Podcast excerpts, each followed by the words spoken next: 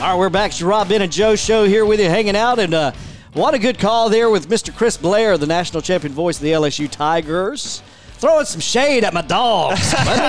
Can't say I didn't enjoy it, Joe. That was really, really funny. Had a, that was a great interview by Chris. So it's really interesting to get everybody's different perspectives, venues, and just the way they view the game. It's Yeah. fun. Not once, but twice though. He's dogging my dogs a couple times there. I love it though. Well, hopefully we're going to have the dogs on here before Yeah. too long. If we can, we can wrangle them up, and uh, that is that is to come. We will Yeah. have them on there. We've we're well rounded so far. We've got the ACC uh, viewpoint last week with Yeah. Georgia Tech, and now we've got the LSU uh, SEC spin. right. So um, uh, it's exciting to get different viewpoints and to hear that whole um, you know that whole transition of of of of coaching and players and That's the way right. he kind of was able to describe all that a firsthand account. Uh, it, it just goes to show how special the LSU team was. The reason they broke records is like you know he's been around the game a long time calling football. They knew in some close scrimmages, hey man, something's up with this Yeah, offense. like like you- there's too, they're executing too much. Yeah. like we haven't seen execution like this at a high level. And drawing from whenever we were playing uh, high school and college, and, and and Coach Holmes always sold it. Execute, execute. It's all about execution. We that's how you got graded on your film. It was it was effort, and then it was assignment and execution, and that's. You can't win if you don't have the third one. That's you know? I mean, effort right. and assignment are the third of the, the two thirds of the battle. But if you don't execute, it's worth nothing. And that's why that team, I think, ended up being special. And he was a witness to that. Yeah, you got to be able to execute, no doubt about it. And we're supposed to have talking about perspective. We got ACC, we got SEC. We were going to have uh, Miss Lisa Sweeney on, the athletic director from Georgia Southern. Unfortunately, we're pressing her time up against a basketball start tonight at seven o'clock. So uh, we'll have her on uh, maybe next week. Well, uh, she's lined up and ready to go, but uh, we'll continue to hear uh, from all the different schools and conferences around. Uh, that is our goal, and we will find out the best stadiums all these guys get to play in and talk about. That will be something we keep on uh, everybody's agenda when we talk to them. So that'll be fun. But a lot of fun talking to Chris, and he brought up a couple different things, guys. We spoke to with uh, just high school football and the national championship game and the comparison to the state title game. But tell me, what was your best takeaway from uh, Chris's conversation? I, th- I think the coolest thing in that when we get a chance to do play by play, we get a chance to call games, um, which we're really fortunate and blessed to be able to do. That's a lot of fun. We Oh, have yeah. a great time doing that. But I think the biggest takeaway I took was having a theme for every game or every show. And I mm-hmm. think that sets the tone and you know our listeners and stuff, you know, we make it, you know, we we try and make a loss sound as good as possible, but when a game's going, it's like he said, you don't know if you're going to win or not even if you're playing the last team in your league, region, your conference, you don't know how it's going to go. So we're responsible for trying to set a theme for a game. If it's wet and rainy and it's been a sloppy game,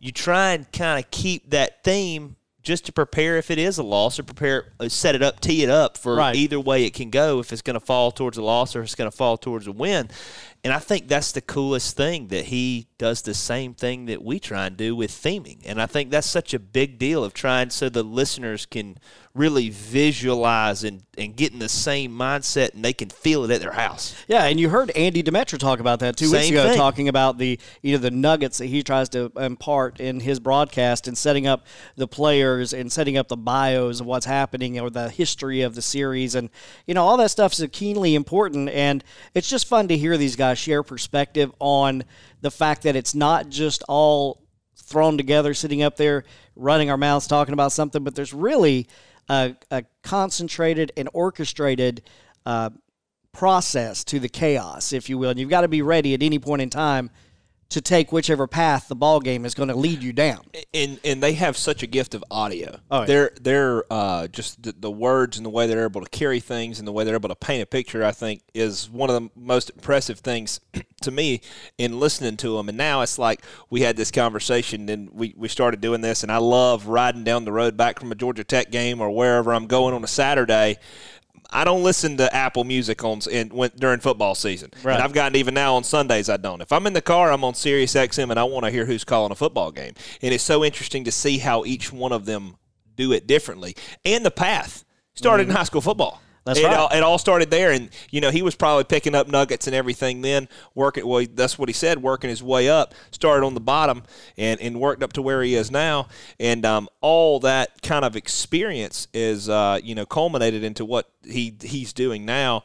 And um, I think what's impressive is just the so the the um, the how close they are in contact with the sport. They've been around it so long, and they they have such a good feel for the players and coaches, and and um, he, both of those guys have been around some really good coaches and kind of have an idea of, of what's what. And it's interesting to see that kind of unfold and how they're able to tell if this program's special or not. Yeah, and I think it's just a, it's really neat to listen to these guys. They're they're students of the game of all the sports that they carry. You listening to you know Chris Blair tonight or Andy Demetra. These guys are absolutely plugged in and in tune with schemes, with their coaching, with their players, with the culture. Andy Demetra he is a 100% synced up with Geoff Collins. Chris Blair, 100% synced up with Ed Orgeron. And I think that's just so cool at that level that there those organizations at LSU, at Georgia Tech, and I'm sure it's like that at a lot of the other big schools.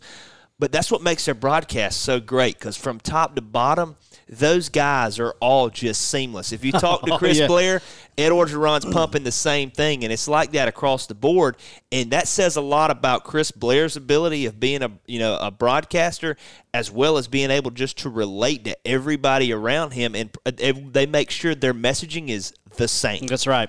I'd say the other thing that you find out uh, in conversations like we're having over the past couple of weeks, guys, and we'll continue to have, is you heard uh, Chris refer to Andy. He knows him. They all Yeah, know each yeah. other. Dandy Andy. You Yeah. know, he, he knew him uh, a nickname he called out there. But there's a community of broadcasters there, and it's an elite field to be in, Yeah. especially at that level that these people are at. So it's always here uh, fun to hear what they have to say and a good conversation all the way around, right? So we're going to take another quick break, and then we're going to come back and look at uh, 247 Sports and their top 25 in college football. We're going to look at that. We'll be right back after this on your Rob Ben and Joe show.